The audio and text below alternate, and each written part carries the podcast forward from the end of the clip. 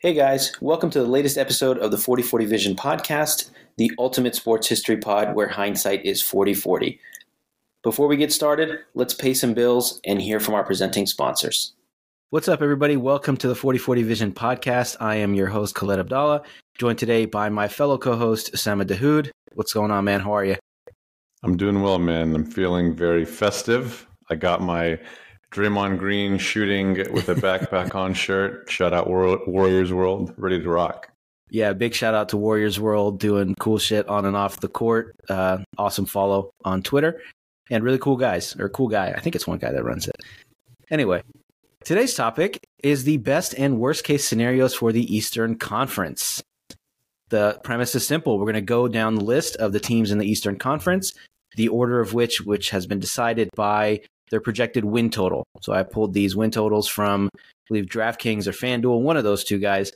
So, you know, don't get mad if I'm a number or t- a, a win or two off or half a game off or whatever it is. That's what I got earlier this week. So that's what we're going to go with. Uh, we're going to talk about their key additions, key losses. Osama is going to tell us what he thinks the best and worst case scenarios are going to be. And we're going to decide which of the two is more likely. So we will start with a team that was in the Eastern Conference Finals last year, and that is the Boston Celtics. Their over under is 54.5, and last year's record was 57 and 25. I believe they were the two seed last year behind the Bucks. And their key additions, the big headliner, Jrue Holiday, the big trade from Portland by way of Milwaukee. Uh, Kristaps Porzingis was another big uh, acquisition for them. They brought back Jaylen Brown on a contract extension and added Wenyen Gabriel. We'll just give him a shout out for that. Uh, key losses Marcus Smart, who was the emotional heartbeat of this team, Grant Williams, Robert Williams, Malcolm Brogdon, and Danilo Gallinari. So, with those additions and losses in mind, what do you think are the best and worst case scenarios for the Celtics? Yeah, it's interesting. I mean, they probably should have gone to the finals, right? They they just got beat up by that Miami team, and they lost three straight games, and, and they were punked. Even though they were on paper the better team, they played better all year. They had the best record in the East, or second best record in the East. So yeah, I mean the Holiday, great addition. I think their perimeter defense is going to be good. Uh, with Porzingis, they just have a, a really good top four. So I do like that they'll be able to score as well as they they have in the past, and still a great defensive team too. Maybe they take a slight step back with Robert Williams out, but at least they'll have guys that'll be playing games. He was like rarely healthy for them. It, it's hard to say though how different Jrue Holiday is from Marcus Smart. Like Marcus Smart had a hmm. had, had like okay. a lot of like I got this, guys. You know, yeah. and if you remember the year the Bucks won the championship, so did Jrue Holiday. He had some like two for tens, and he was like, "What the hell is this guy doing?" Both great defenders, uh, but they could be cooked. Like Marcus Smart, the year after his Defensive Player of the Year, was totally baked last year. Uh, Jimmy Butler, Jimmy Butler just told Jrue Holiday to his face, like, "I own you. I put you in my pocket. You're my son now." I mean, I mean, that's different. Like Jimmy Butler was an enigma in the playoffs, but nonetheless, yeah, that series, not even the playoffs, just that yeah. series. yeah. So nonetheless, like, okay, maybe it's a slight upgrade. Uh, maybe he's a slightly better playmaker. He he can move quickly on his feet and guard all of the other teams' best guard players. Shout out Milwaukee. Um, I think they'll still be a top two, top three team in the East. I don't think that the, mm-hmm. that changes anything. They have uh, a lot of depth interior defense takes a bit of a dip without Robert Williams. Al Horford's going to play maybe 15 minutes a game now. He's just kind of up there in age. The only other thing is the depth itself. Like I don't, we just don't know. Like with Grant Williams out, mm-hmm. I don't really know what this team looks like. They kept Peyton Pritchard. Boston fans really like him. He's okay. Uh, yeah, I, I, think they'll hit the over. I think they're, they're going to look great. So how does this go bad? If it does go bad, Porzingis' health is definitely one, be- just because it's always been a question mark. Um, and defensively, his fit, if they can get the best out of him, that's not a, a worst case. But yeah, so let's say Porzingis' health is a worst case. That makes it go bad. Um, and I would say the defense interior, uh, which goes mm-hmm. back to Porzingis too, like with Robert Williams out, is this only going to be a team that can defend on the outside. Uh, their switchability back and forth, I think that's a concern. Uh, and that's pretty much it. Like, I think that the only team that's a bad matchup for them is Milwaukee, really, which is what the case last year. They just got yeah. out executed by the Heat. I think mm-hmm. that this is, they have a clear path to, to winning the East. Yeah. I would add that the coaching is where it could go bad. So I, I think if we divide it into two things, right, the regular season versus the playoffs, I think they're going to pretty much cruise through the regular season. The East is not great. They have clearly the best talent in the East on paper. They have the best starting five, which, however, they want to construct that starting five, if they go Holiday, White, you know, the two Jalen's, uh, or the two Jays, I should say, and then Porzingis, however they want to do it, they're going to have the best starting five probably in the East. And, you know, their eight man rotation or 10 man rotation, again, is probably among the best. I do think there are concerns come playoff time about that front court depth, about that interior defense, about that playmaking. You know, we saw a lot of hero ball last year from them. We saw that both Jayson and Jalen were both, you know, content to dribble the clock out and, you know, pound the rock and do all that stuff, my turn, your turn type stuff. I think the big difference is I know Holiday is not uh, a traditional point guard, but I think he has a great awareness of the situation. And I don't think he's going to be like Marcus Smart, where he's going to be like, I got this, guys. You know what I'm saying? Like, he's not going to do that. I, I, I, think he had to on Milwaukee because they didn't have, you know, Middleton was, I th- you know, was good that year, but I don't think they had a third scorer on that team. And on this team, they got plenty of scoring. They got plenty of wing depth. Porzingis is going to add a, a, new element to them as you know uh, a shooting big man. So I'm definitely like going with best case scenario for them in the regular season, but I do think there's going to be some questions come playoff time to see if you know Joe Mazzulla is really the the guy for them.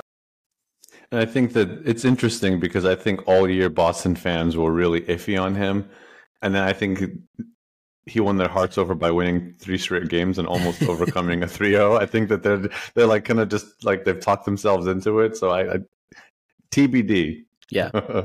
I want to say it was Bill Simmons that said, you know, if he had lost, if they got swept or whatever it was, if they lost in five to Miami, then he's getting fired. But because they lost in seven, then he kept the job because he won him over. I don't know if I don't I don't really agree with that kind of results based analysis, but maybe they're giving him another year. Like, all right, you guys had chemistry issues, whatever. So we'll, they'll give him a little bit more time. But I, I, don't see it going bad until again, like you know, March, April time. I think the cruise to the regular season. So next are the Milwaukee Bucks, who coincidentally uh, they have the same win total as the Celtics, as 54 and a half. Last year, they were the one seed, 58 and 24. Their season ended in disastrous fashion as they lost in, I believe, five games to the eight seeded Miami Heat. Their big acquisition is Damian Lillard. They brought back Khris Middleton, brought back Brook Lopez, Jae Crowder. They added Robin Lopez, Cameron Payne, and Malik Beasley. And their key losses, the aforementioned Jrue Holiday, Grayson Allen, Joe Ingles, eh, Wesley Matthews, eh, nothing special. So not not too many big losses except for Jrue Holiday. So what are the uh, best and worst case scenarios for the Bucks here? I mean, the best case scenario is they win the championship. Obviously, they have the the talent to do that. Uh, they added Damian Lillard. Wow, that does a lot for your team. Uh, in terms of spacing, I mean, they're just going to have a ton of space. I, I, think that Giannis doesn't really have to, if he doesn't want to, put his head down uh, 11 times a game and barrel into a wall of the other team's biggest players. Uh, and, and I think that Dame Lillard will provide quite a luxury in late game execution, a lot of shooting options on this team still. They have a new coach, which is a super underrated part of yes. this team's progress this year. Coach Bud was uh, I don't know how to describe. He's just stubborn in terms of willingness to. That's a nice adapt. way to put it. Yeah, it's a nice way. Yeah, I'll be nice. Yeah. stubborn in terms of adapting. Um, so I think that in in terms of development and and their defense, they'll be pretty stingy still. For the most part, they got the best one-two punch or a top one-two punch in the league. Their depth's pretty good enough. The concern is Damian Lillard's defense. Um, sorry, you're probably going to ask me about worst case, but best case, yeah. All of that being said, they win the championship. So yeah, I mean, tell me the worst case. How does this go bad? Yeah, perimeter defense is a is a concern. Dame Lillard is untested in these scenarios in the West, where uh, he was uh, thwarted by Steph Curry several times. Uh, didn't work out for him. Uh, he they don't have a Jrue Holiday on this team to guard the other team's best offensive player. Giannis can't do it. So I think while he's against the league's best offensive guards on a nightly basis, on the even in the Eastern Conference, it's going to be a big problem for him. Uh, and I think that that could be something that that slows them down a little bit. Khris Middleton's health is another one. He barely played last season. He didn't look right in the playoffs. I would say those are the two things. Aside from health, uh, again, it's it's a two way race with them in Boston. If you had to pick between the two, which way are you leaning at this moment in time? Uh, I'm going with with the Bucks. I think that they just have a higher ceiling. Uh, I think last season was just an anomaly. This shit mm-hmm. happens mm-hmm. once in a while, but I don't see it happening again. And I think they have a chip on their shoulder. They're not going to let. They're not going to go out like that.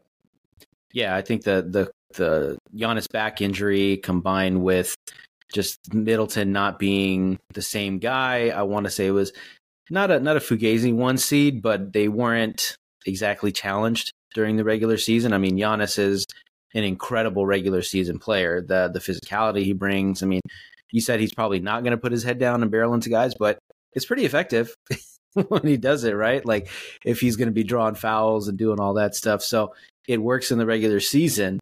Uh, and I think the the biggest thing that Dame Lillard brings to this team is just closing offense. How many times have we seen this guy just on his own win games? You know, basically shooting half court shots, taking bad shots. You know, shout out to Paul George, and just taking over games in the last five minutes. And then you combine that with Giannis, who is one of the most physically dominant players in the NBA. So if he has the confidence to take free throws, which I think he just lost that confidence last year, he had plenty of that during the title season. If he gains that back, combined with the spacing that Dame brings, the playmaking that Dame brings, and just the shot making that he brings, I, I think that's going to be the big, big, big plus. I'm not too concerned about their perimeter defense. I know, I feel like with Dame, I think most of defense is effort, right?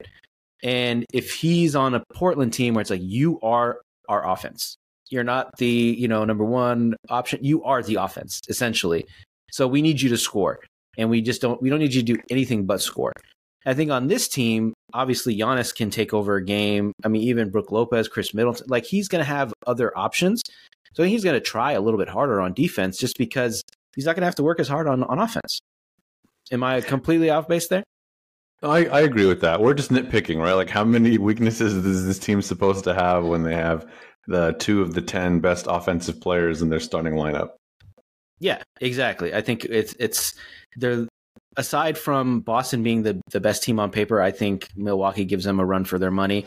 Um, I do think that they, to me, are the favorite to be the one seed. Um, I know I think Boston's going to have some other issues with with fitting some of these guys in and stuff like that. I think it's just a clearer path for uh, Milwaukee to be the ones. They're they're my pick to to represent the East in the finals. Right. So the the next team is really intriguing. I was kind of surprised to see this team up here, and that is the Cleveland Cavaliers. Their projected win total or over under is 50 and a half. Last year they went 51 and 31, which I think was kind of a surprise. Uh, their big additions are Max Strus and Georges Niang. They brought back Caris LeVert, they got another backup point guard in Ty Jerome, and they signed Tristan Thompson for some reason. Can't figure out why. Um, and their big losses, uh, well, quote unquote big, are Robin Lopez and Cedi Osman. So, right. Uh, so, best and worst case scenario for the Cleveland Cavs. And are you surprised that they were this high on the list?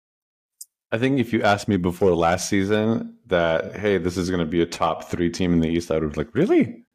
Um, but I know they added Donovan Mitchell, and I think Evan Mobley is super underrated. Uh, huge fan of his. He's just a, one of those franchise key players that can just do so much for your team defensively. He can space the floor.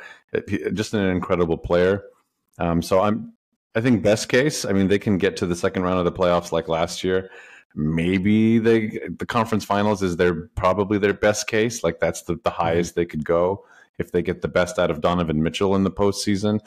It was the way they went out was really disappointing. So I think that with all this incredible young talent, there is definitely uh, a margin to get better, in, especially in the postseason. Defensively, they were pretty mm-hmm. stingy during the regular season too. The rim protection with Jarrett Allen uh, and and Evan Mobley is really good. They added Max Strus, uh, great shooting options with him and Georges Niang. So I, I, like the team. I think that they can get close to, if not hit that over the, the East. Aside from these like top three, four, five teams, mm-hmm. not much else there. I, I think that they're for me the key is Mitchell. Mitchell is is is on it. Makes everyone better. Uh, this mm-hmm. team can can really make a run at least towards the top three again in the East. Yeah, they, they got exposed a bit in the playoffs. This, you know, too big rotation or too big lineup they had with, with Mobley and Allen.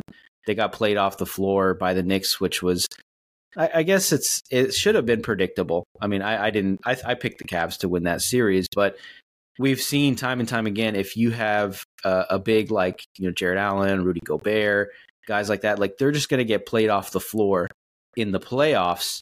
But in the regular season, they can be huge difference makers because they're the only guys like playing really hard defense, and that that that makes the difference. And I think this team for the regular season, I wouldn't be surprised if they're pushing pushing for the one seed because they have a lot of young talent, which I think is is a key factor here. You look at Milwaukee and Boston; their goal is to win the title. That is that's all they care about. It's all that matters.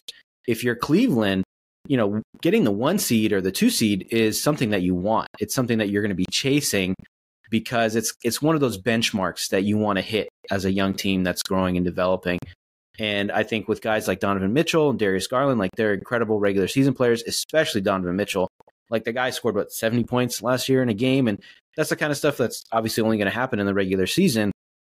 So I think that combination with the front court depth that they have with those two bigs, I think I don't know if if I had to pick like a dark horse one seed, I'd probably go with the Cavs.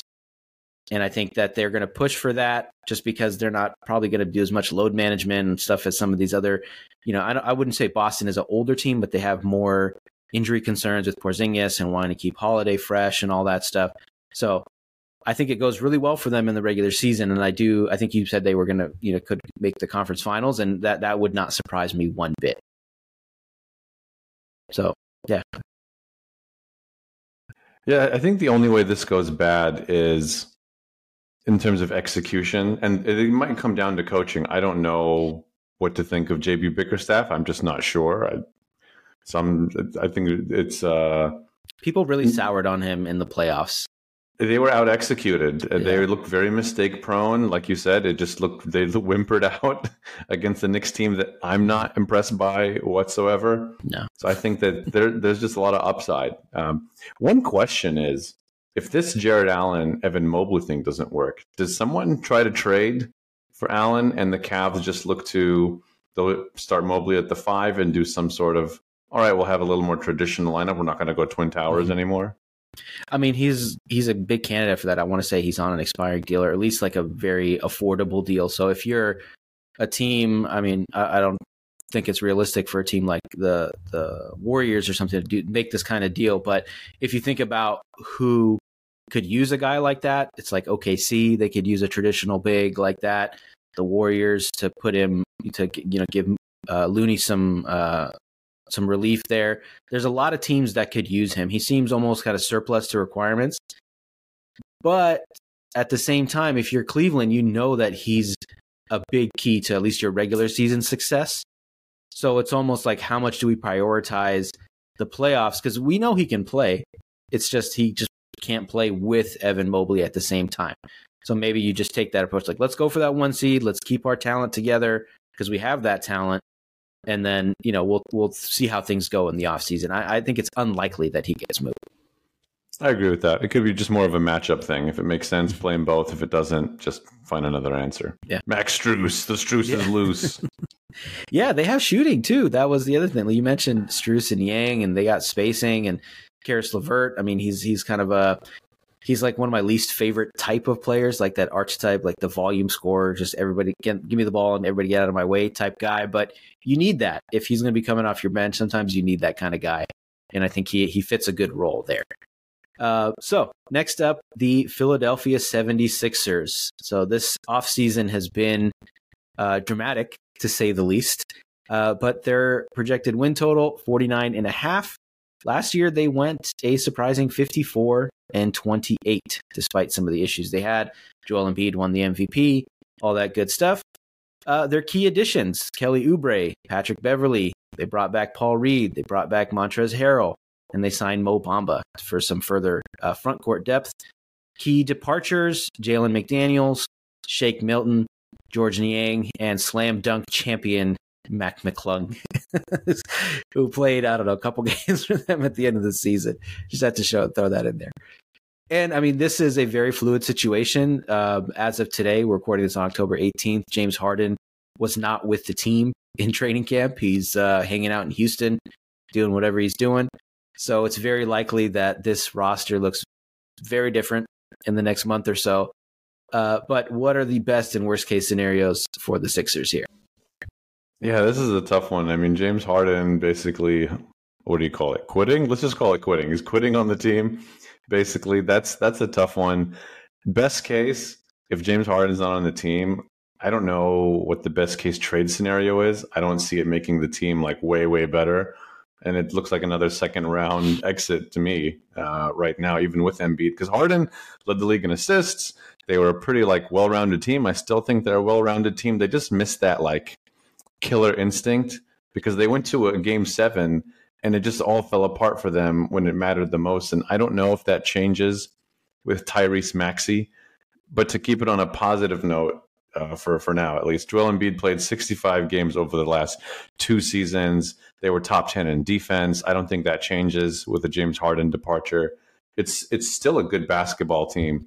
Uh, during the regular season, they still have the big FU players like PJ Tucker, for better or worse, Kelly Oubre, uh, Pat Beverley. So I, I think that they're they still have like a, a, well-rounded team they could put out there with a mix of shooting and switching defense and perimeter defense it's it's going to be a, a, solid regular season team. There's just question marks about the postseason. Yeah, uh, I've seen packages. Basically, I mean, it's basically just the Clippers that have shown at least any interest, according to the the rumors and stuff like that. Uh, some combination of Terance Mann and some one of those other anonymous wings that the Clippers like seem to like just pull off the bench at, at random times. And I think it's going to be an addition by subtraction type thing of just getting rid of James Harden and resetting the the clock on the uh, Embiid happiness or Embiid morale meter. I don't think there's like a big move, but it's just going to be like, all right, dude, like we're going to cut out this drama. We just want you to play basketball. We're going to, you know, we brought in some other bigs to take some of the weight off you. I mean, Mo Bamba's not great, but he's a big body out there. Uh, you know, B-ball Paul, people love him and they think that he can be something. So I think it's going to be a older, more mature team than than it was in the past. I mean, I think the addition of Nick Nurse is big, and you know, moving on from Doc Rivers and all that stuff, that all the baggage that comes with him and the playoffs and the blown leads and all that stuff. I, I just I think that that is an underrated addition. Is is the new coach, and I think there's going to be some creativity to this offense, and I'm I'm leaning the positive for them, especially if they can get rid of of James Harden, basically hand the keys to to Tyrese Maxey, who I think is is a, a great young player. So, which way are you leaning here? Uh, I'm, I still I still think they'll they can hit the over just barely. Um, I'm but if I had to put my money on it, I'd probably bet the under just because I just don't know if Maxey can if he's a viable replacement. I don't know if this thing starts off poorly the Joel Embiid to like the New York Knicks rumors start to really pick up, uh, or to the Miami, who's mm-hmm. been in every conversation for everybody over the last like yeah. seven years, and I think they got Jimmy Butler, and that's pretty much it. But that's their next anyway. So yeah, I mean, I, th- that's as good as it's going to get. I think that they'll make the second round. Um, Tyrese Maxey will put up the best numbers of his career, and Joel Embiid happiness watch will be an around the clock thing, depending on how the season goes. Yeah, it was it was Giannis the past couple years uh, on like the jump or whatever these NBA daily NBA shows. Where's Giannis going to go next year? I don't think he's going anywhere now that they got Dame, or at least for a little bit. So yeah, he, Embiid is going to be the next guy up for that. I, I, will say the Nick Nurse thing. Yeah, I did forget to mention that is super underrated. He when he was in Toronto, they threw the kitchen sink at teams like every night. They were doing all kinds of wild mm-hmm. shit on defense offensively, this is already a good team, and I think that that'll speak for itself. They, they will be a handful, and they'll be more disciplined. And I wonder if he was the coach instead of Doc Rivers. Maybe they don't blow that game seven, possibly. I don't know. And game six too. They were in game in game six where they yeah. had it. Yeah, yeah. I think looking at their lineup, I think they may be the best defensive team in the East if you got throwing out Pat Beverley, Kelly Oubre is not the smartest player, but he's a plus defender. Tobias Harris, PJ Tucker, and Embiid, and then you have depth. You have that big man depth, which I think it, it matters. Uh, so uh, I'm pretty high on this team, despite the Harden issues, at least in the regular season, because Embiid is an incredible regular season player when he's healthy. His body just happens to break down every March or April. It's it's unfortunate, but that's the reality. Uh, so next, we're talking about the ultimate playoff team and probably one of the worst regular season teams in recent history, and that is our Miami Heat. Their projected win total 45 and a half. Last year they were 44 and 38, and they were technically a seven seed, became the eight seed in the play-in, but they brought back Kevin Love. They drafted Jaime Jaquez Jr. from out of UCLA, really cool young player. Uh, they signed t- Josh Richardson, Thomas Bryant, brought back a bunch of other guys. They're probably like you know cloning some G League All Stars, uh, you know, under the arena somewhere. Uh, have you heard about Jamal Cain? Apparently, he's incredible young player. He's you know some anonymous guy. He's like the next Gabe Vincent, Vincent Max Strus type guy. Uh, and speaking of those guys, their key departures. Max Strus, of course, Gabe Vincent. Uh, they lose Oladipo, who was hurt anyway. Uh, Cody Zeller and Omer Yurtseven. So there's a lot going on with this team. They lose out on the Dame Lillard sweepstakes. There's a lot of question marks about them. What are the best and worst case scenarios for this team? This is tough because uh, every year they manage. You've said that like... for every East team. Just just to let you. yeah, well, you know, it's it, these like top teams are, are a little less predictable. I would say. Yeah in terms of like the overall outcome. I mean, look, I like Miami going into last season. They were the one seed. They were the best shooting team in the league. Um, so I, I, think what makes this one difficult. And by the way, they were a shot away from going to the finals that that other season, right? The, mm-hmm. the one where the Celtics went. So yeah, I mean, going into last season, I was like, yeah, they run it back. They're that's that's a great team. They didn't get better. I wasn't excited that they didn't get better, but they and it showed. By the way, they were the 25th ranked offense uh, in basketball. They were a terrible shooting team. They regressed like ridiculously. They were still a top 10 defense. So I mean, that's not going anywhere because this is a really disciplined team. They're going to maximize the talent they have. Like you said, they added a bunch of G League guys. Even though they didn't get Dame, I think that's going to make them even more of like a dangerous bleep you team throughout the season. Um, Butler and Bam are an excellent duo. Jaime Has, ha- I haven't gotten the ha- pronunciation down. Yeah, Jaquez. I think. So. I mean, interesting prospect. Like he he's good at a lot of the things Miami Heat players do. He can get to the line. Uh, he uses ball fakes. He can be a knockdown shooter from outside. He's got a bit of an old man game. The way he um, he he gets open. So. Yeah, I've I mean, look, described. They, I was gonna say I was, I've heard him described as a Latino Jimmy Butler. So yeah, well, Rick Rick Fox was kind of like that, like just mm-hmm. crafty. You know, he's a, he's a crafty vet at 19 years old or something like that already. so best case, look, I'm not talking about finals again. It's just it's not it's not possible. I think they look better throughout mm-hmm. the year, uh, and I think they're in that like second round exit. Just they didn't get better, so that's that's I, I can't give them conference finals or finals, even though last year was an impressive display of basketball execution. I see them treading water as I think they're going to be just above the play-in mark uh, because they did lose some key pieces, but I, I, trust their talent development, you know, more than anybody in the NBA. I think we'll see more from Jovic, not Jokic. Um, I think they they they just find guys off the street and they you know we joke about heat culture and everybody. I think they shut everybody up about heat culture and what it is and what it really is with that finals run last year. And i mean you could talk about the bubble and discredit that all you want but they were in the finals back then too.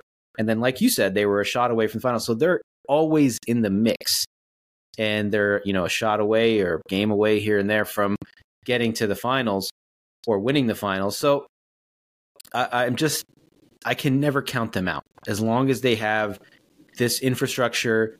They have the superstar in Jimmy Butler, who's you know uh, at least a superstar when it counts. You have a great big man. I think they just have dudes. They just always find dudes. I, I think the talent is going to keep them from being like a top four seed, but I do think that they're going to take the regular season a little bit more seriously this year, and they're going to work some of these younger guys into that rotation. I think they're going to be like just above the play-in mark. What do you think? Yes, I, I, I think so. I think that uh, as long as Jimmy Butler plays over 55 games, Kyle Lowry, they only got like 50 games from him or something last year, mm-hmm. and he's their only like good point guard. um, so I think that they are hinging a lot on these guys being healthy. Um, as long as you know they could summon the magic to be as fairly good as they were last year, I agree. They could stay out of the plan as the what is it? The sixth seed is is out of the yeah. plan. I think that's that's about where they'll be at. Okay, next up, the New York Knicks. Uh, their projected win total 45 and a half or over under. They last year they were 47 and 35.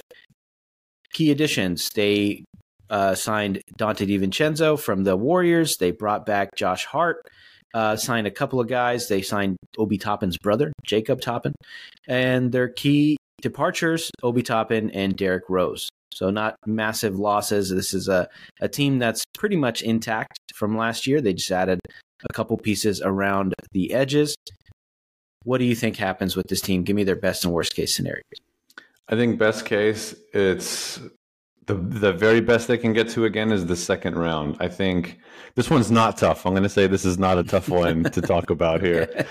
Um, they added a nice piece in Donte DiVincenzo. They kept Josh Hart, who was I believe they traded for in the middle of the season. Yep. I think yep. defensively, it's surprising. You look at the numbers; they were the third best uh, offense in basketball in terms of rating, and they were 19th in defense, which is again surprising for like a Tom Thibodeau yeah, team yeah, for sure. So I think they overachieved a lot offensively. Third offensively in the league is sounds quite jarring. I think that they just had they got the best out of Jalen Brunson, and I think he just had a chip on his shoulders, being like, "Well, this is going to be the guy," and I think he he really showed out for that. So I think that's their their best case again is maybe the second round. They should have lost in the first round. I think just Cavs are a bunch of silly bitches. I think is what happened there.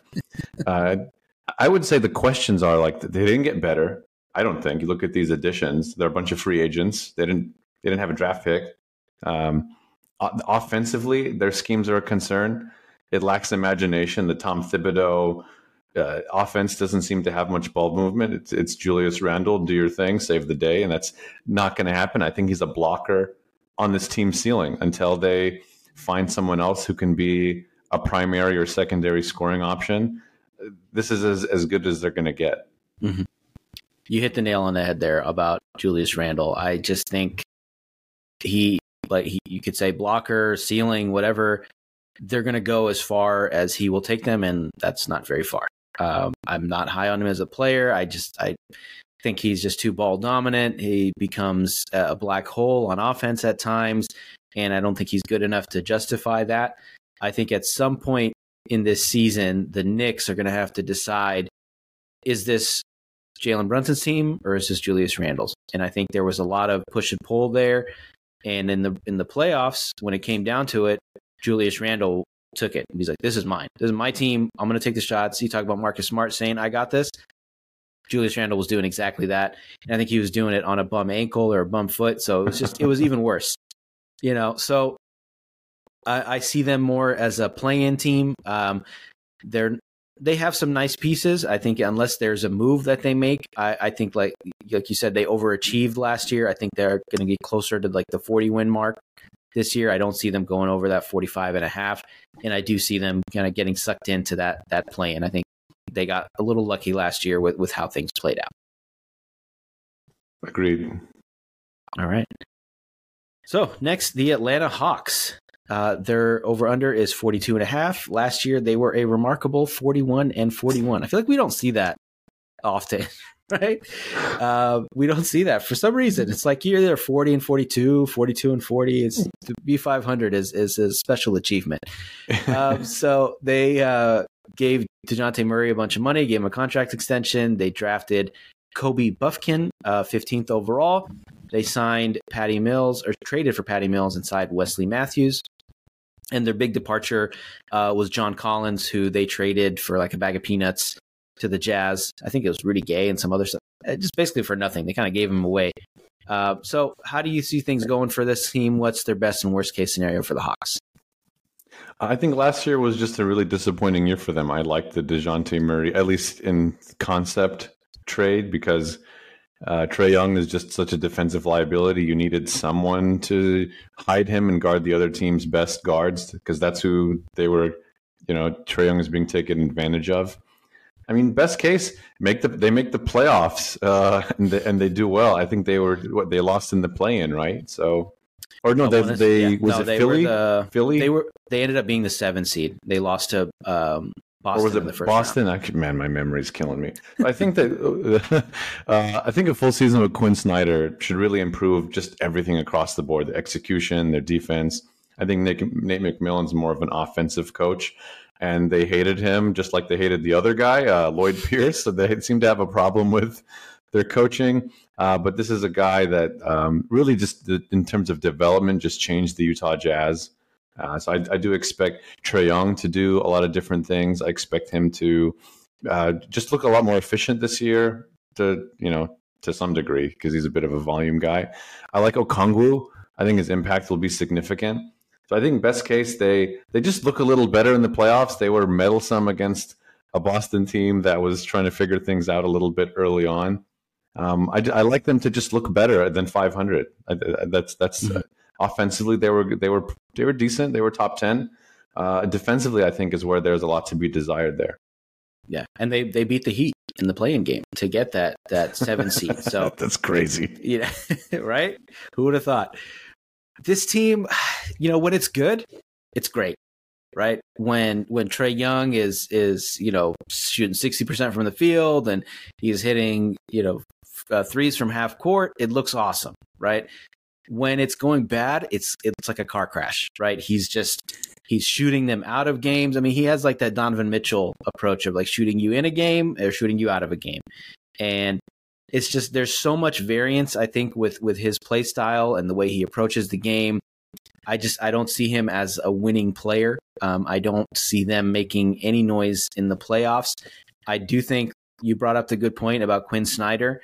Uh, but you wonder if you run out two coaches in you know however long, it's like maybe the maybe you're the problem. you know what I'm saying? Maybe maybe Trae, maybe maybe Trae Young is the problem. And I know there was like flirtations or rumors about them trading him last year and building the team around De- Dejounte Murray. Obviously, that didn't end up happening. I think he's like the more obviously more marketable star of the two. Uh, but I just don't see a team that's built around him making any real noise. To me, he's like a discount Dame Lillard. Your ceiling is first round, second, maybe like a fluke conference finals run, which they already had that fluke conference finals run. That so I just I don't I'm just completely out on this team. Uh, I do think they're going to be in the play-in just because the East is not great. So I think of the the bad East teams, I think they are you know closer to the top of that uh, that pile. So yeah, I don't, I'm not seeing much for them. I think my main question is they finally traded John Collins after flirting around with trade rumors for him for two seasons. And he was like 13, 16 points a game.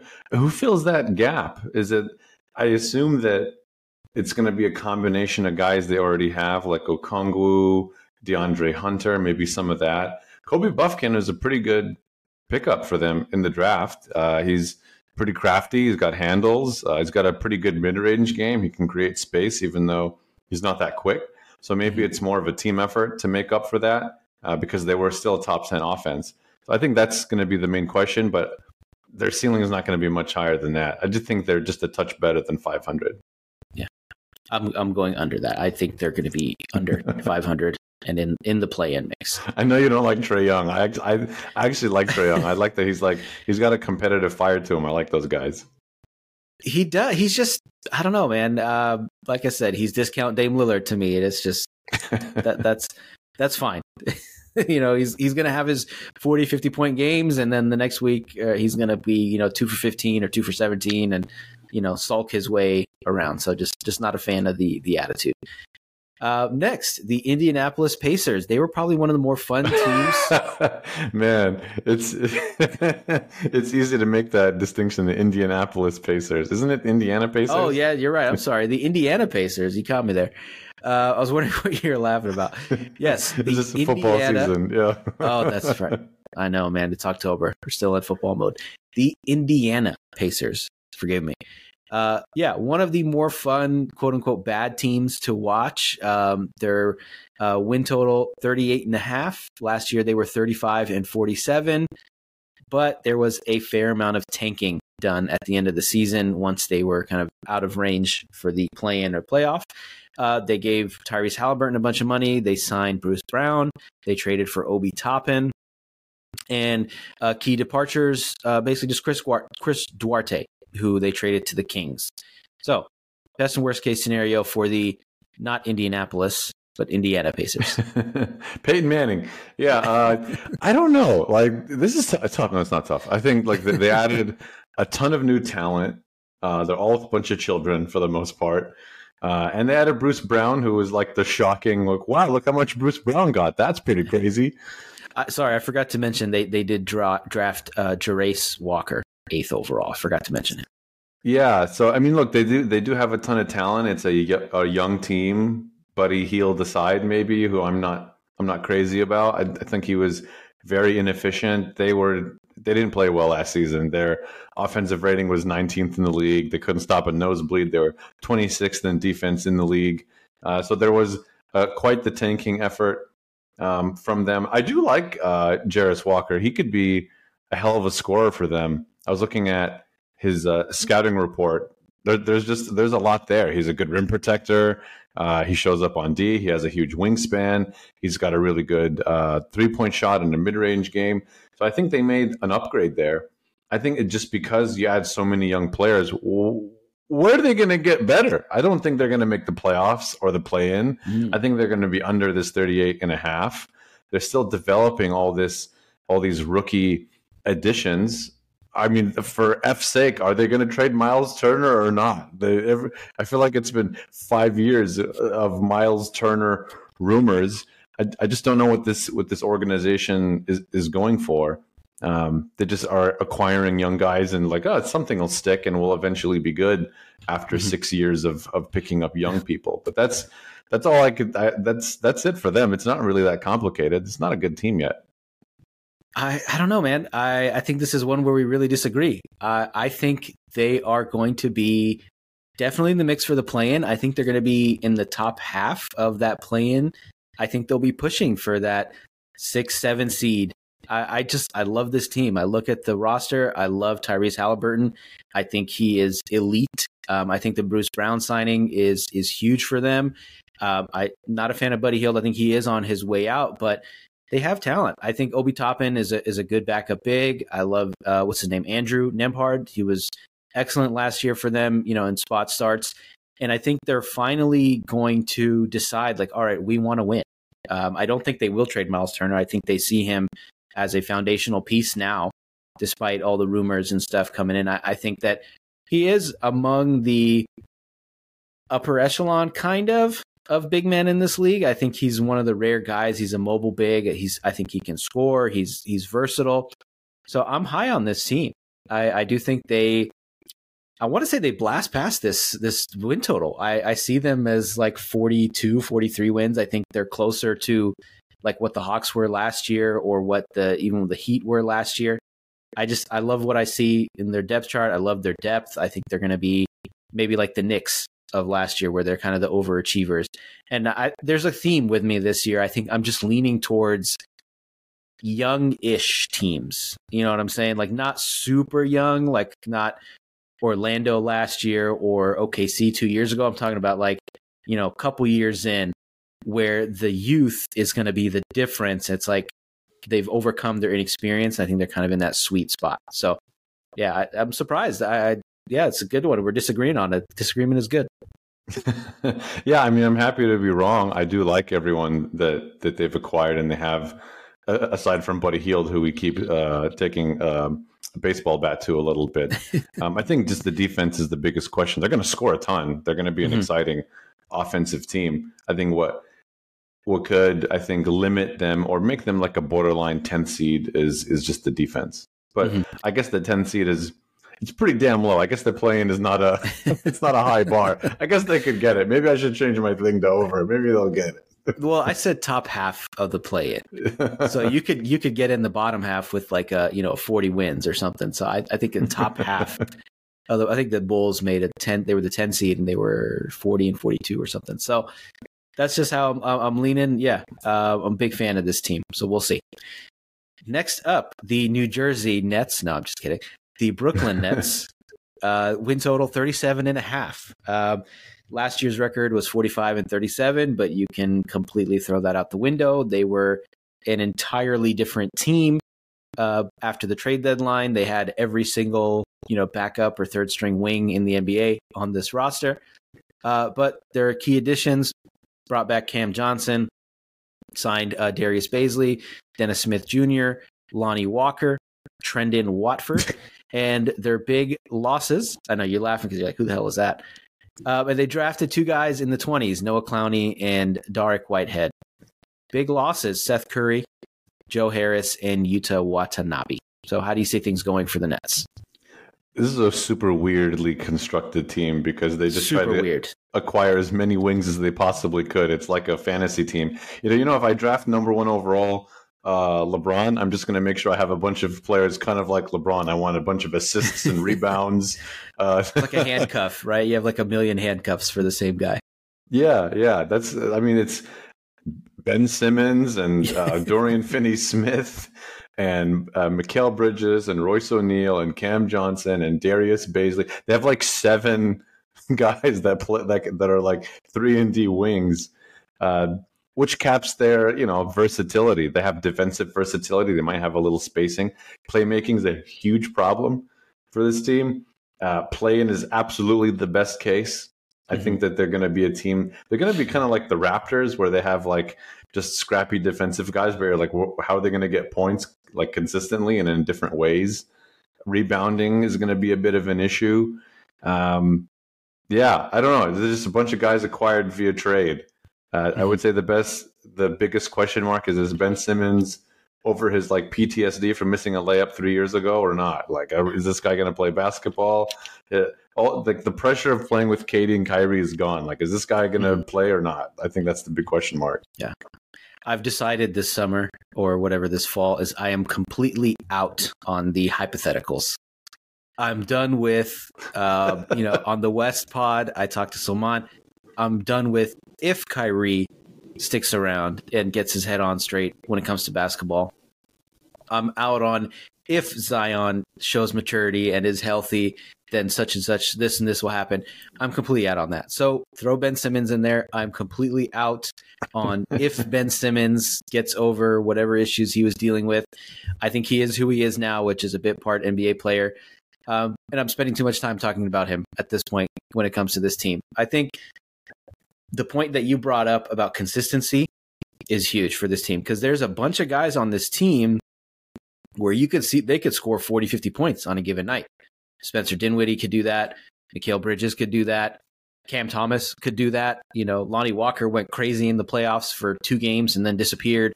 Cam Johnson, you know, all these guys, it's the same thing. They can give you 40, but they can also give you four. And they're just super weird. I think they're like an assets team at this point. I, I made the same comparison on the other pod with um, the Utah Jazz. Like they are an assets team. They're kind of all in the shop window. It's like, hey, come, you know, what do you think about Ben Simmons? Oh, you know, this Lonnie Walker fellow seems nice. So what about, you know, I think they signed Cam Johnson, But I want to say the only two guys that are untouchable are Bridges, maybe Cam Johnson, maybe throw Nic Claxton in there. I feel like everybody else is, you know, available for trade or, you know, so they're open for business. And I, I think that they'll be kind of in the back half of that play in unless they make some massive trade, which I think the team is probably like they have a lot of fatigue from doing like that superstar trade. So I can't see them doing that. So I love this version of you that's like not taking shit. You're like Mark Wahlberg in The Departed. like you think you're a cop, but you're not. You're not a cop. Like that's you're like doubling down. Like it's not. You either are or you're not a cop. That's it. I'm just. I'm tired of it. Honestly, there's too much of this. This. You know. Well, what if what if Kawhi Leonard and Paul George are healthy? That's not probably happening. You, you, know, don't need to hypothetical that one. Well, I'm, I'm saying you can throw it in that same pile. You can throw it in the pile with Zion and his maturity and his weight, uh, with you know all that stuff. I'm just you know I love Kyrie. Well, it's true, right? He hasn't yeah. been in shape in four years. Yeah, yeah. Um, you could throw Ja Morant in there. What if he stops, you know, playing with guns and, and you know on uh, Instagram Live. You can throw Kyrie. What if he decides to be happy? What just all these what ifs? I'm just like, you know, I'm completely out on that. I'm not going to entertain them. I'm just like, I'm done. You know, I'm going to go with as close to, you know, there's no such thing as absolutes here, but I'm going to go with what I have like some concrete evidence of. And, you know, for Ben Simmons, uh, until he shows me otherwise, he is who he is at this point, And he's a backup. He's you know, just gonna be running around out there doing a lot of cardio, maybe playing some good defense here and there. But I just I don't see him as an impact player. And the rest of the team is just kind of again, they're just all in the shop window, waiting for somebody to come pluck them some contender that needs a wing. And I thought more teams would do that last year, but I guess it just happened too close to the trade deadline for them to to make that happen. But yeah, I could see it happening a lot this uh, this year, especially as like some injuries pile up and stuff. I think a lot of these guys are going to get moved. We shall see. Hypotheticals. Let's see. That's my that's my least favorite. We'll see. Yeah, right. It's just like a cop out. Like, oh, you know, I think the Bulls are going to win the championship, but you know, we'll see. We'll see. We'll see. Like, come on.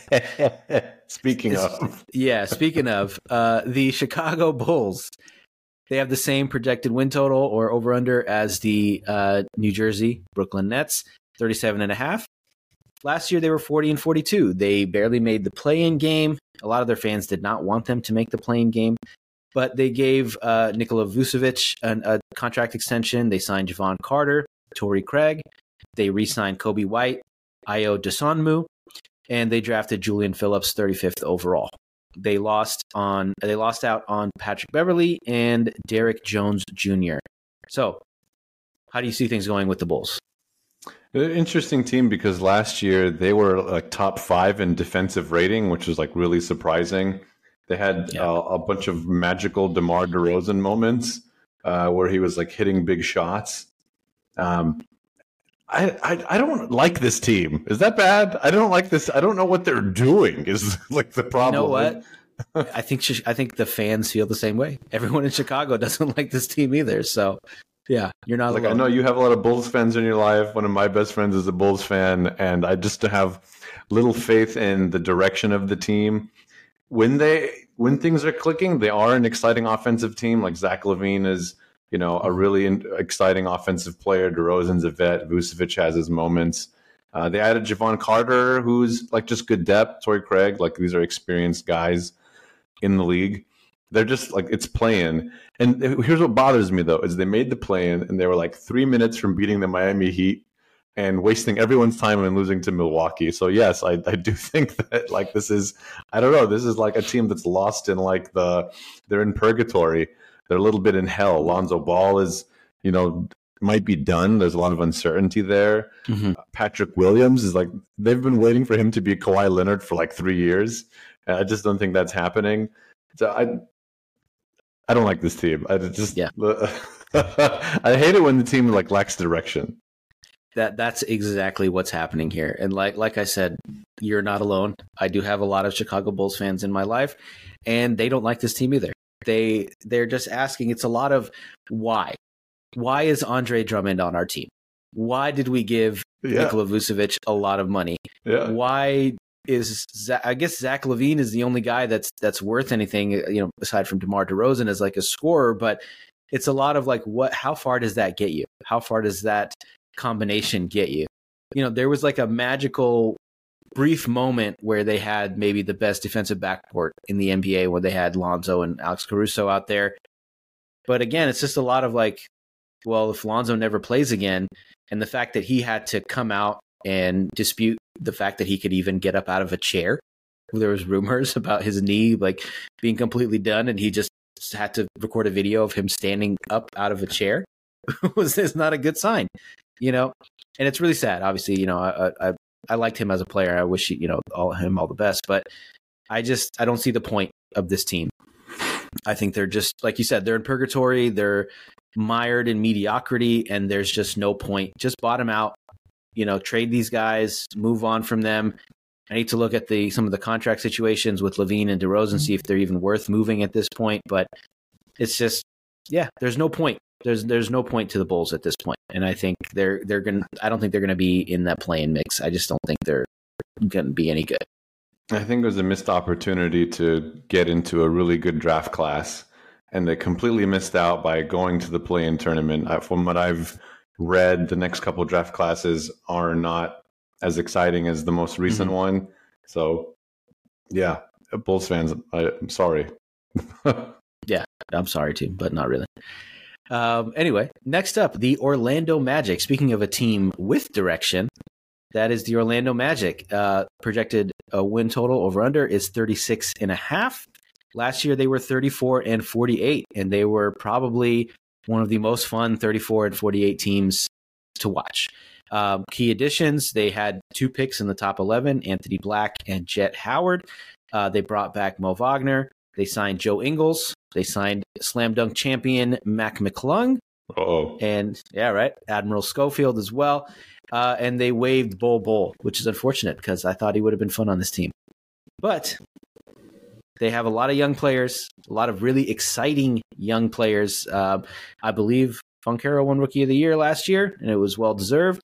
Uh, so, how do you see things going for the Magic this year?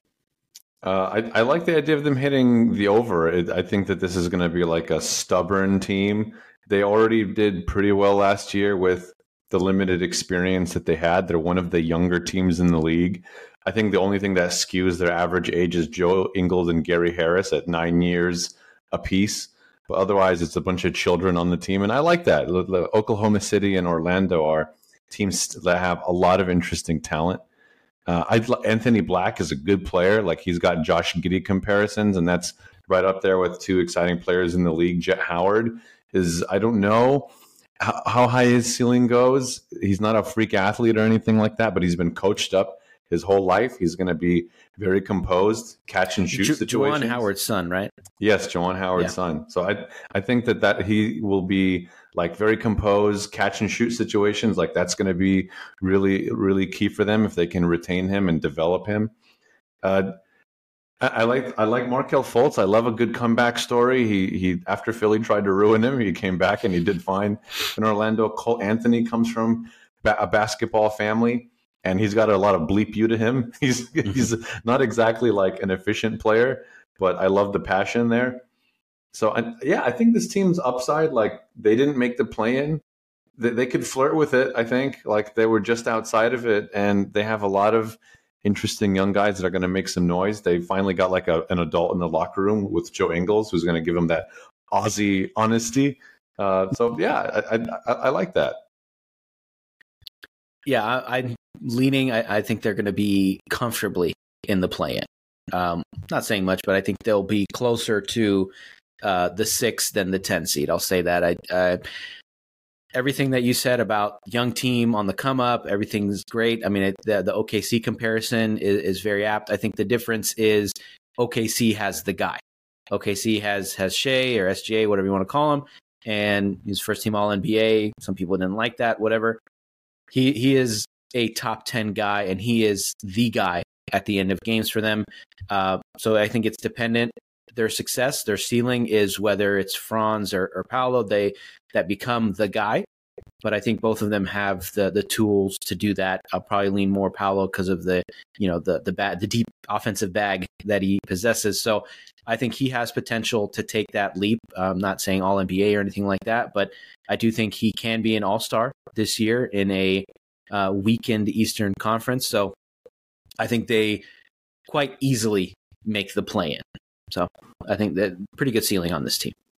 I think there's just a bit of a lack of experience. They're two, uh, maybe another year or two away. It's a top heavy East, so they just have a lot of opportunity to show something.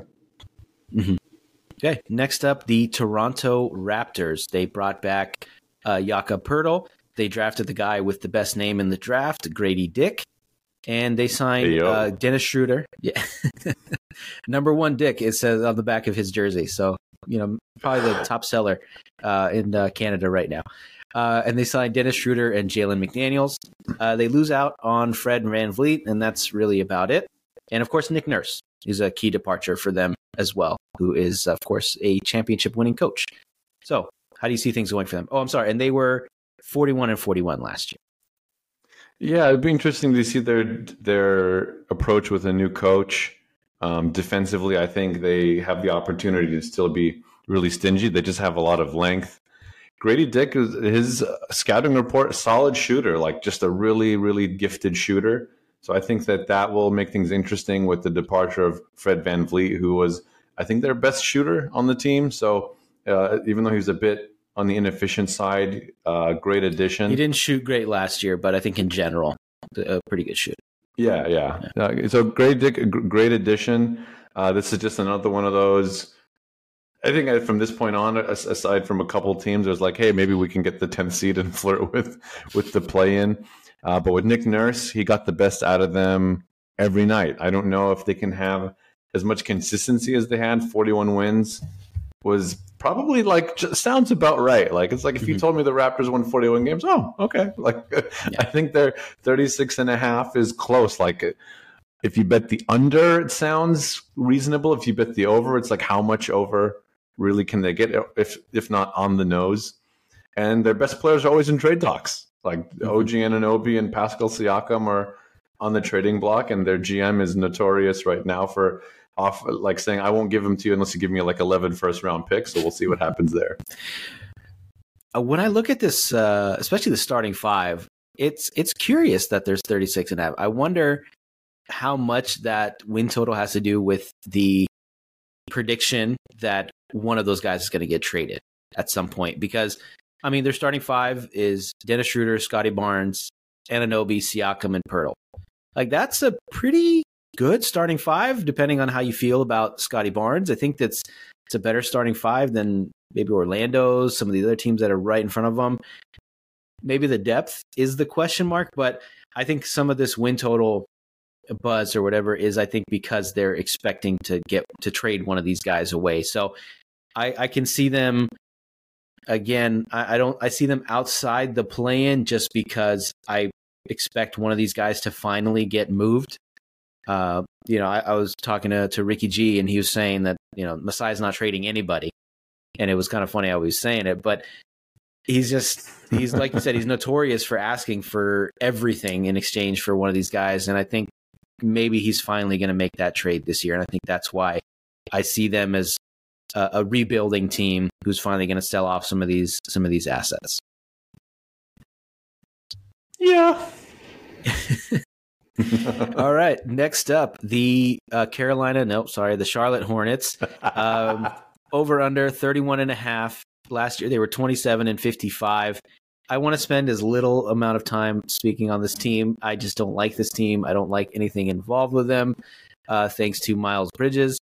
Uh, but key additions, they brought back Miles Bridges, who is going to be serving some suspension. They gave LaMelo Ball a big contract.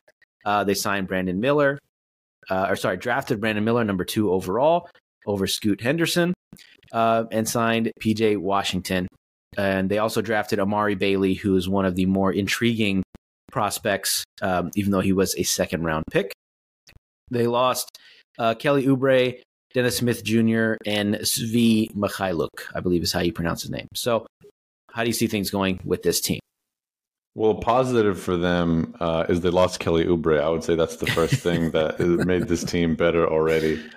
Um, Brandon Miller is is is is an excellent pickup. I know that Scoot Henderson was supposed to go second, but Miller can create his own shot. He's a great free throw shooter. Uh, he's got a quick first step. He's going to be really versatile defensively because of his length. Like it's, he still is an excellent, excellent draft pick for them, uh, especially next to Lamelo, who defensively leaves a lot to be desired. They have a lot of young players. I know why you don't like the mm-hmm. team, but like PJ Washington, Brandon Miller, even Nick Smith, who they drafted, is also getting a lot of buzz. Uh, he just has like a hell of a bag. He's got a smooth jumper. Uh, I, yeah, so I think like he's they got some lights out players on the team. They were terrible last year because Lamelo barely played, and it was the scary Terry show, and that's why they were the 30th ranked offense in the league. so Lamelo is an instrumental part of them uh, executing on offense. Um, yeah, I think that like everyone else, like they can hit that over. They won they won 27 games without Lamelo. They can hit that 31 and a half easily. Uh, I think the the question is they took James Bouknight in the lottery a couple years ago. He barely played last season. Can he stay healthy um, and and and make a leap for them? It's it's an interesting team. Yeah, I, I not seeing it whatsoever. I just I, I just think there's it, it's like a daycare. I look at this team. It's a lot of kids. It's a lot of immature guys. Um, you know, PJ Washington has made some questionable t- decisions off the court. Uh, Brandon Miller, he had all that uh, controversy coming in. Miles Bridges, I, is I don't think is someone that should be on an NBA roster at this point, um, given everything that's come out and everything that's happened with him on the domestic violence side. And I think you know, for Lamelo Ball, he's just he's not mature to me. I don't think he will ever be that guy in on this team and in this organization. I think this is like a rudderless organization with no direction. And I think they're better off bottoming out, letting this be the Lamelo and Brandon Miller show, and let's let's see what happens. Let's let's pick up some uh, draft capital and see what happens. I think they're also going to be sold at some point during the season, if not, um, you know, maybe after the season. So I think that creates a lot of um, uncertainty, and I think it's going to be a lot of guys pouting and things like that. So I I see them kind of propping up the standings at the bottom of the East here. That's interesting. I've said interesting too much. It's so annoying. but I think like the, your observation is there. It's more so character based over like what their ceiling is. Like it's mainly like it's a bunch of children who um, their discipline will affect their their quality of play. Yeah, I think it's it's going to be like Houston last year, where they'll have a couple games where you know, Lamelo or Brandon Miller is going to score 40 points and it's going to be awesome. But for the most part, it's just going to be a bunch of guys kind of out for themselves. I'm not high on the coach, uh, the organization in general. Just, you know, I, I, think they'll be at the bottom of the East here. Congrats yeah. to MJ for the four billion. Yeah, yeah. Whenever that happens. Uh, next up, the Detroit Pistons uh, projected win total over under 28 and a half. Last year, they were horrific. 17 and 65. Uh, they drafted one of the Thompson twins, Ausar Thompson, fifth overall. Uh, they went out and got Joe Harris, Monte Morris. Um, they also um, signed uh, Buddy Boeheim, Jared Rhoden, Xavier Simpson, just a bunch of random dudes. Uh, they lost out basically just on Cory Joseph, who is now with the Warriors, which I did not know about until a couple days ago. So that's cool. Uh, so, how do you see things going for the Pistons? Do you see them finally getting out of this lottery hell that they've been in. It really sucks for them, right? Because they lost, they won 65 or they lost 65 games and did not get uh, uh, Wemby. Let's just call him Wemby. Um, but they didn't have Cade Cunningham for most of the season. They're one of the youngest teams in the league. Uh, I like this Thompson uh, twin. I think that you know, they some are saying that the Rockets brother is is a little bit better. But he, you know, he's just shown promise as an outside shooter. Um, I, I, think that uh, in terms of defensive ability, he's got a lot of upside, which I think this team needs. Cade isn't exactly a, a you know a, a, defensive lockdown type of player, so. Uh, I, I, think that, that that part will make them. It, it's, another development year at the end of the day. Uh, they, they, added Joe Harris and Monte Morris, which I think is fine. They have a wealth of bigs, probably too many bigs. and they'll be like big by committee with like James Wiseman and Marvin Bagley and etc. So it'll be interesting to see um, if they end up trading J- James Wiseman. Maybe they'll trade him back to Golden State, which would be funny. they'll just pull like a Gary Payton and just get someone they already had. um, so yeah, I, I, they'll get close to that, uh, but I still think they'll hit the under just because it's, it's a lot of uncertainty. It's a young team. Um, mm-hmm. Yeah, yeah, I think uh, I've heard that James Wiseman might be released at some point, which would Oof. be so maybe he does end up on the Warriors that way. they have beef stew, Isaiah Stewart, probably the best nickname in the NBA. Um, yeah, I do see them finally starting to compete and not contend by any means, but I do see them in like the mid twenties. Like, okay, let's let's finally like try to win. at this point. Uh, so I, I, yeah, I'm seeing them, you know, probably in the mid 20s. I don't see them hitting that that 28 and a half or 30, whatever it is. But I do see them at least, you know, being a little more fun to watch. And the the last team, which was kind of interesting, I was surprised to see these guys propping up the standings here, is the Washington Wizards. Uh, projected over under win total is 24 and a half. Last year they were 35 and 47, but this is a completely different team. So they uh, brought back Kyle Kuzma, traded for Jordan Poole, drafted Bilal Coulibaly, seventh overall, went out and got Tyus Jones via trade, Landry Shamet, Mike Muscala, Danilo Gallinari, Patrick Baldwin, Taj Gibson. I could go on for you know five, six more names, but they this is an entirely new team. And of course, their big losses: Bradley Beal, Chris Kristaps Porzingis, Monte Morris, Jordan Goodwin, and I guess Chris Paul. He was on the team for like half a second. Uh, not really a loss or an addition, but anyway, were you surprised that the, the Wizards had the uh, lowest projected win total here, like I was? A little bit. I thought that, like, I think that they should be switched with Detroit. To be honest with you, uh, I think they'll hit the over. Um, th- this team is weird. It's really weird. Um, Very weird. Yeah, they like they're not going to play defense. Uh, despite all of these players, they don't have any like all star level talent. I'll take that back. Bilal Coulibaly uh, has a potential to be awesome. Like he's yeah. like an excellent defender. He has like he has all defense potential. Uh, he he's a great cutter to the rim. He's going to be creative offensively. He's a good slasher and cutter. But this team in general, with Coulibaly, while he's kind of developing, just has a bunch of random experienced guys. yeah. Playmaking is going to be so volatile. Like it's going to be individual shot making.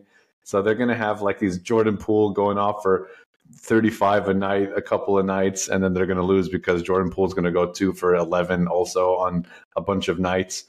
Yeah, the 24 and a half is, is a little mean, uh, but I don't expect too much more from them. There's a lot of guys on this team that I like. Uh, I think individually, uh, as individual players, I I love Tyus Jones. I thought he, he him not being on Memphis anymore is a big deal. I think he was one of the main reasons that they were able to survive those long periods without Ja Morant.